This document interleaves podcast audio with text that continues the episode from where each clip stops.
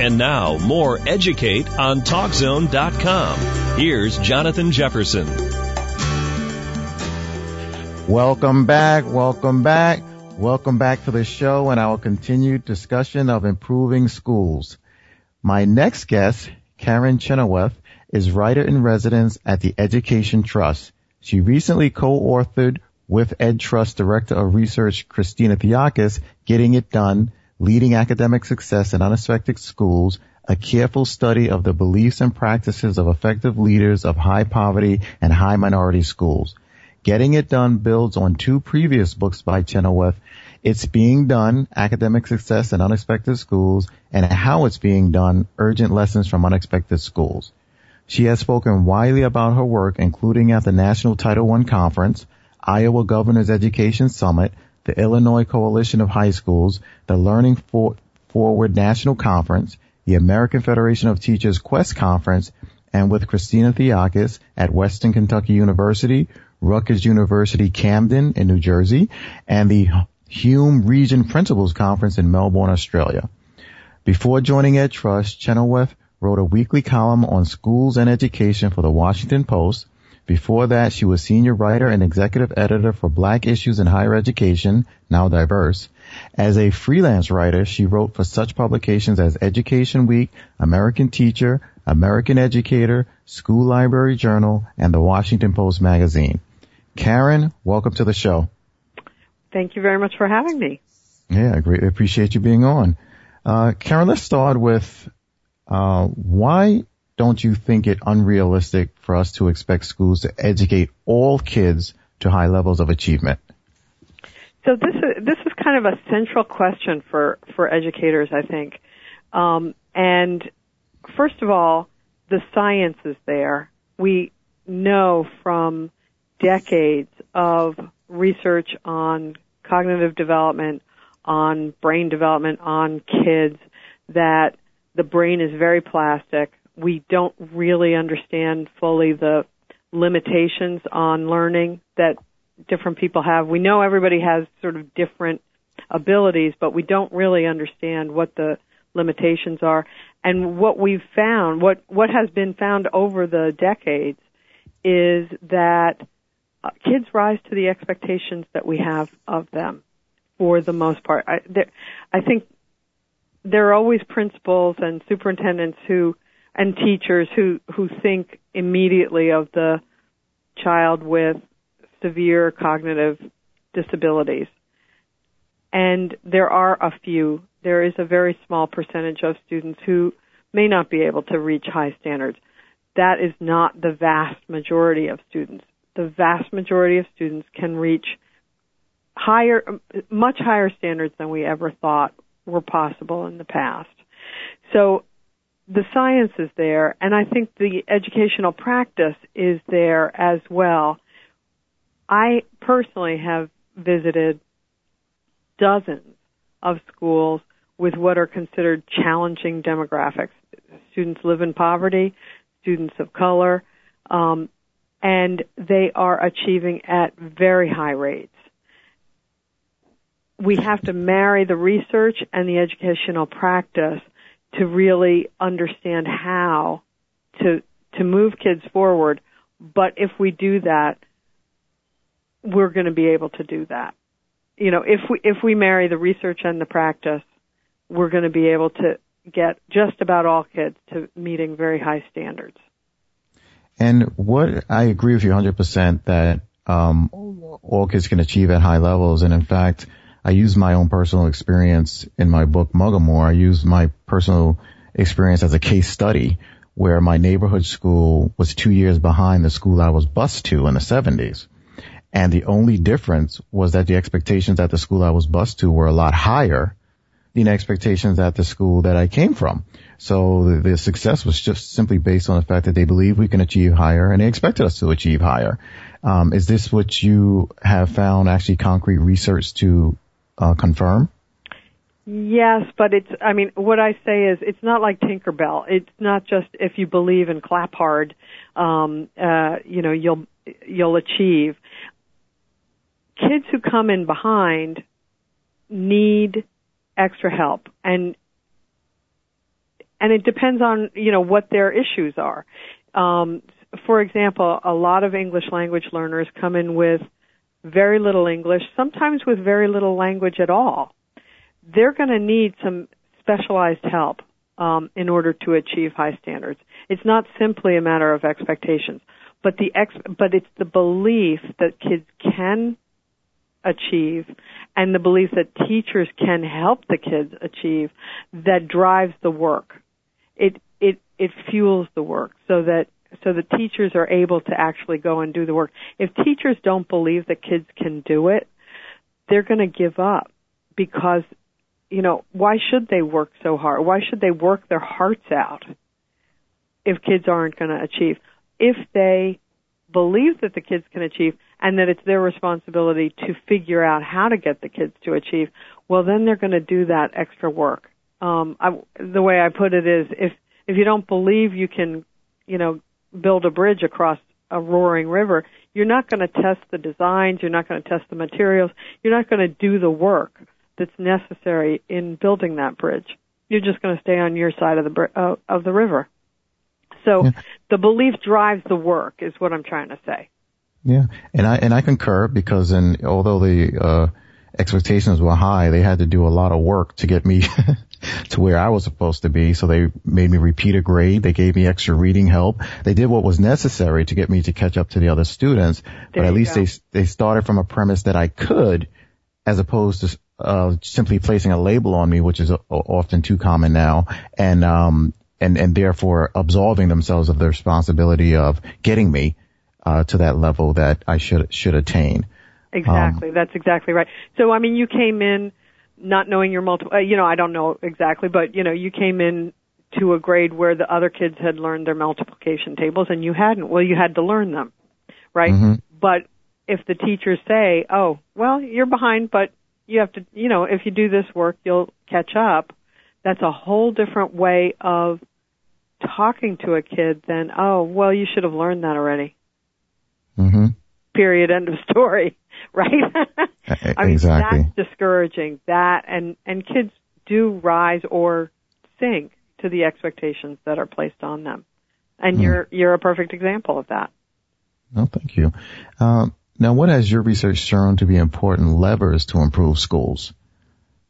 So, um, so I started this work of identifying high performing and rapidly improving high poverty and high minority schools about, well, back in like 2005. And in 2007 I published It's Being Done. That identified about 25 characteristics of these schools. So, you know, very simple. They teach the kids. They're nice places to be. Um, the principals are always in the building or as in the buildings as much as possible.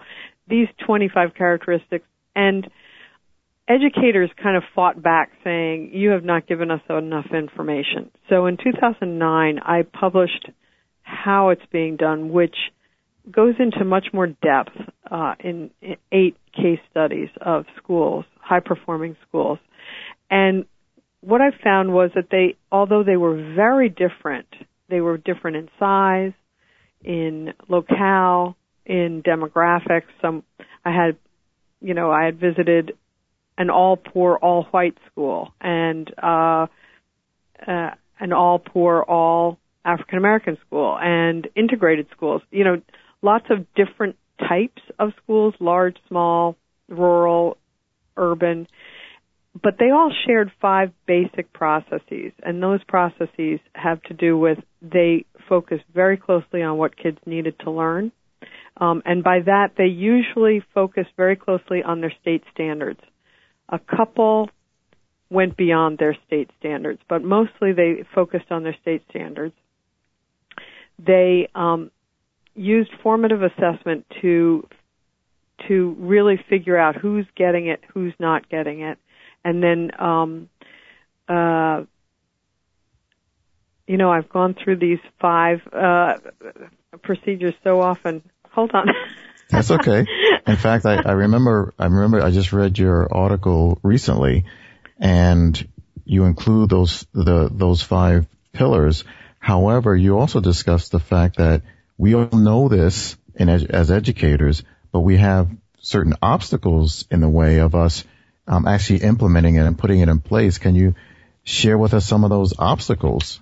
Right. So, uh, so, so the the basic five pillars. If that's actually a nice uh, uh, word that you just used. Keep the focus on what kids need to learn. Collaborate on how to teach it.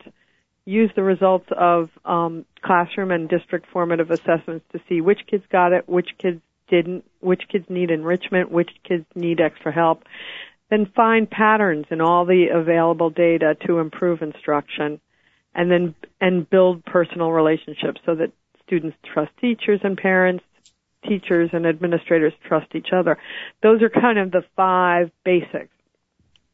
And none of them are surprise to educators. Educators know this. They've known it for a long time. The research is pretty clear about all of these. None of this is like in opposition to a large body of research. But education schools, the way they've been organized, have um, kind of built-in obstacles to these. For for example, um, what are kids supposed to learn? We're now in a huge national fight about Common Core standards, mm-hmm. which don't even get to the level of well, they should read Tom Sawyer or they should read Charlotte's Web. You know, I mean, they're simply very uh, general standards about kids should understand what text is, uh, and they should understand prose, the difference between prose and poetry, and so forth. Um, so we're we have a very hard time in this country identifying what kids need to learn. So right there, that's an intellectual challenge. But even if there are good state standards in place that really help guide that question, we still have all kinds of internal obstacles like uh, what one principal I know calls hobby teaching. You have the third grade teacher who has taught Charlotte's Web forever, and she's not giving it up just because the second grade teacher says, you know what, it's really a second grade book and we're going to study Charlotte's Web. So that kind of hobby teaching um, has been endemic to education. And it's not that it's been a bad thing because teachers have brought some real passion to those particular topics or those books or whatever. But it makes for a very disjointed educational experience for kids so that they're reading Charlotte's Web three times and they never get to Tom Sawyer or they mm. never get to some of the other books. So not having a clear systemic way of identifying what kids need to learn when has really harmed kids, particularly poor kids who tend to move around a lot. Mm. So even if a school is coherent, the district often is not, or the state is not, or, you know, certainly the country is not. Um, okay. Karen, I want you to hold that thought. Sure. Because we're going to take a short break, but stay tuned. We'll be back with more right after this.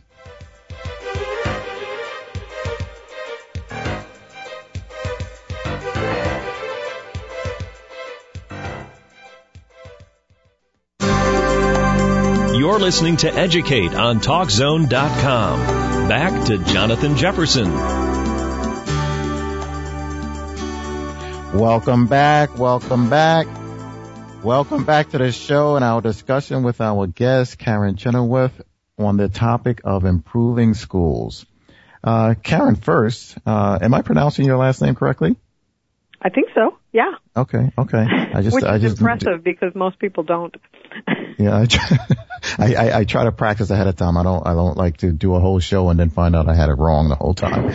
Um, actually, you were, you were speaking on important uh, obstacles really for us uh, achieving success. And in in your article, you know, how do we get there from here? In, in the, the, recent issue of educational leadership, one of the things you mentioned is the fact that things such as tradition, uh, scheduling, that that uh, you know, a lot of things that appear simple are are really getting in the way of us applying what we know to be successful. Can you expand on that?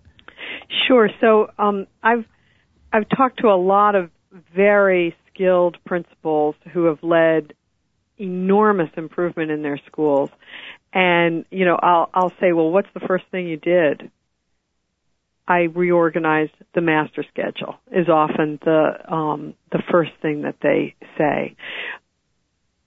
So, for example, Ware Elementary in Kansas, it was one of the first schools in Kansas to be put on improvement in 2001. And um, the district put in a new principal, Deb Gustafson. And this was a very broken school in a lot of ways. There were a lot of uh, discipline issues. The building itself was filthy. Uh, she walked into the building and like just got hit with the smell of urine. Mm. In fact, she walked into her office and sat down and cried. Um, that's not an unusual experience for principals, I think, um, who walk into broken schools. They, it, it, it becomes an overwhelming challenge. But one of the things she uh, noticed as when once she got the school cleaned up over the summer, but she noticed that um, the teachers had for many years arranged things so that each class would go to the bathroom for 15 minutes in the morning and 15 minutes in the afternoon. That's half an hour of instructional time lost a day. That's 90 hours of instruction over the course of a year. Mm. This and but this had been kind of the standard way that the teachers had handled bathroom breaks. And they had no sense of urgency around time. These are kids, I mean, all kids need as much instruction as we can possibly get them, but her kids were in particular need because they were very, very low performing. They couldn't read, they couldn't do math, and they were losing 90 hours a year to um, bathroom breaks. So she mm. she reorganized the master schedule in such a way that um, reading groups were very targeted, so that kids got the full 90 minutes of instruction instead of 20 minutes of instruction and the rest of the time kind of wandering around the classroom uh, waiting for the teacher. So really using time, making sure that uh, the master schedule um, gets uh, kids to where they need to be, but also teachers. So teachers need time to collaborate, and they often don't get it. Uh, so another thing that elementary school principals often do uh, the first thing they do is instead of allowing the special teachers to organize the schedule because that is a, a standard way elementary schools do it, they made sure that every grade level had specials at the same time. So, you know, so all third graders are either in music, art, PE, whatever specials the school has at the same time that then permits the third grade teachers to collaborate um, at, at, that time instead of doing simply uh, simply doing individual lesson plans. Um, at the high school level, the scheduling is hugely important because you often have, and most high schools, I think, I, I shouldn't say most high schools, I think very often high schools the first week of classes, you can see lines of kids outside the um, the counselor's office with kids saying, "Oh, my schedule's screwed up. You know, I'm mm-hmm. I'm in algebra two and I never took algebra one, or I'm in guitar one and I wanted to be in PE, or you know, I mean, whatever it is." Those schedules are screwed up because the schedule has been often the schedule is assigned to a guidance counselor or to a math teacher who has a facility for puzzles. Mm-hmm. It's not seen as the central way instruction is organized. And so it becomes, you know, kind of a random act and it takes a couple of weeks for, before kids are actually in the right classes. That's a loss of instructional time. So this question of scheduling is hugely important and getting it done leaders, what I call getting it done leaders, the leaders of, of schools that are really high performing or rapidly improving, they spend a lot of time, of their time making sure that schedules are correct. So, so, but that's not the tradition in schools. Uh, mm-hmm. uh, my kid's high school, the principal assigned the master schedule to, uh, you know, a, a, an assistant an assistant principal who really didn't understand instruction very well, and so Hmm. he didn't make that a central um, a central value. But like budgets, budgets are also expressions of instructional value, um, and and it's often it's often seen as kind of an answer. You know, oh man, I have to do the budget too. You know, can you believe it?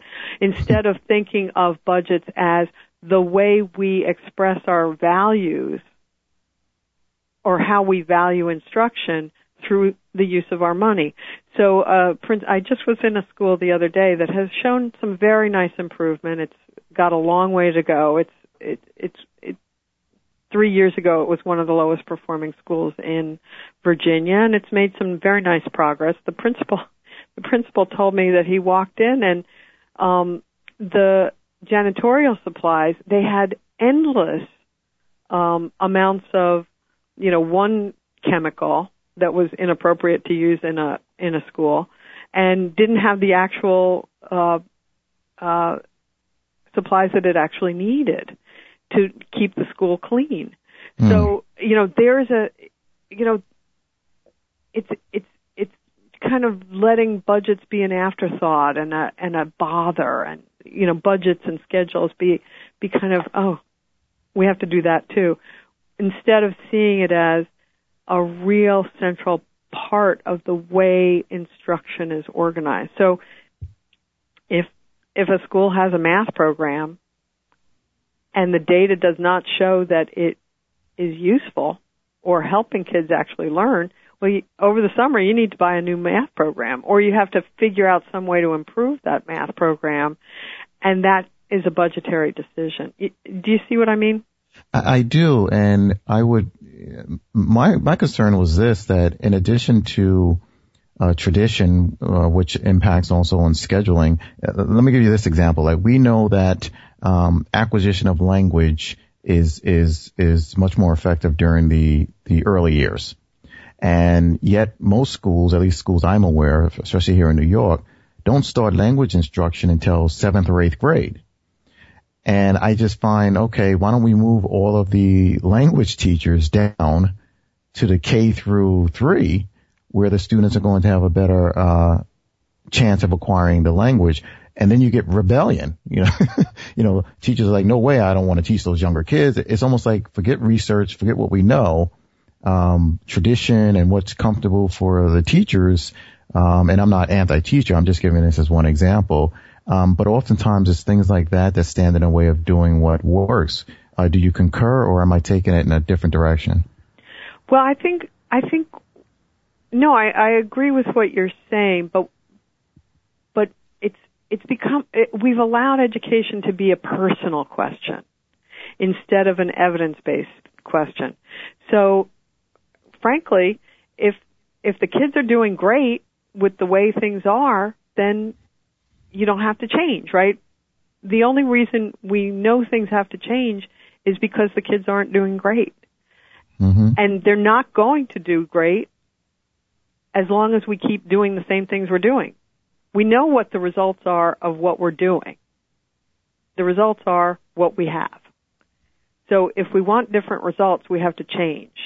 Mm-hmm. And that involves some experimentation, that involves some, you know, uh, uh, uh, what the kids call guess and check, right? you know, I mean, does, you know, so the question is, would that work? If we took seventh grade language teachers and put them in third grade, would that help?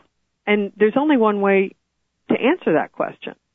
And that is to try it, see what the results are, see if we can figure out why we got those results, and then keep adjusting. But one of the things that one of the traditions of education is that we don't do that. We adopt a philosophy and then we just hold to it. Um, and if the kids don't succeed with that philosophy, it's the kid's fault or the parents' fault. Instead you- of instead of saying, "Hmm, okay, that didn't work. Let's let's try something new." Yeah. Actually, actually, I'm surprised at how quickly our time is going, but would you also agree that trying new things really takes courage and it takes courage from the leadership? Yes, Absolutely. And it takes, it takes courage on the part of everyone because you have to, first you, a certain amount of intellectual courage because you have to admit that what you're doing isn't perfect.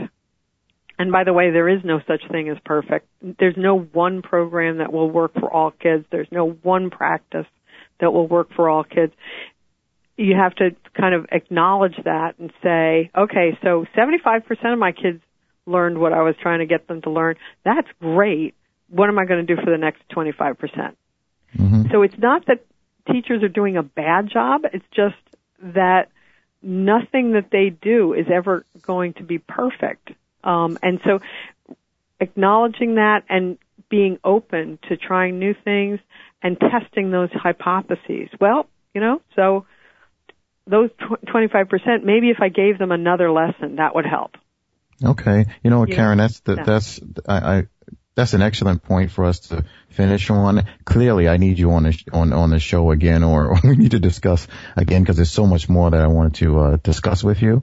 Um, we have been speaking with Karen Chenoweth, writer in residence at the Education Trust and co-author of Getting It Done, Leading Academic Success in Unexpected Schools.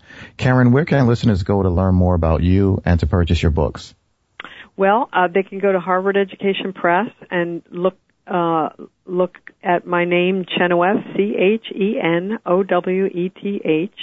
and you can buy my books there, or you can go to Education Trust, edtrust.org, and uh, that's where I work, and look at all the amazing resources. We just um, developed a new website, so um, so whoever goes there right now will see uh, the benefits of a brand new website with lots of information, lots of resources. Excellent. Karen, thanks so much for joining us. Thank you. That's all the time we have for today. Thank you for listening to Educate with Dr. Jefferson. Tune in next time as we continue to tackle the truth behind schoolhouse doors.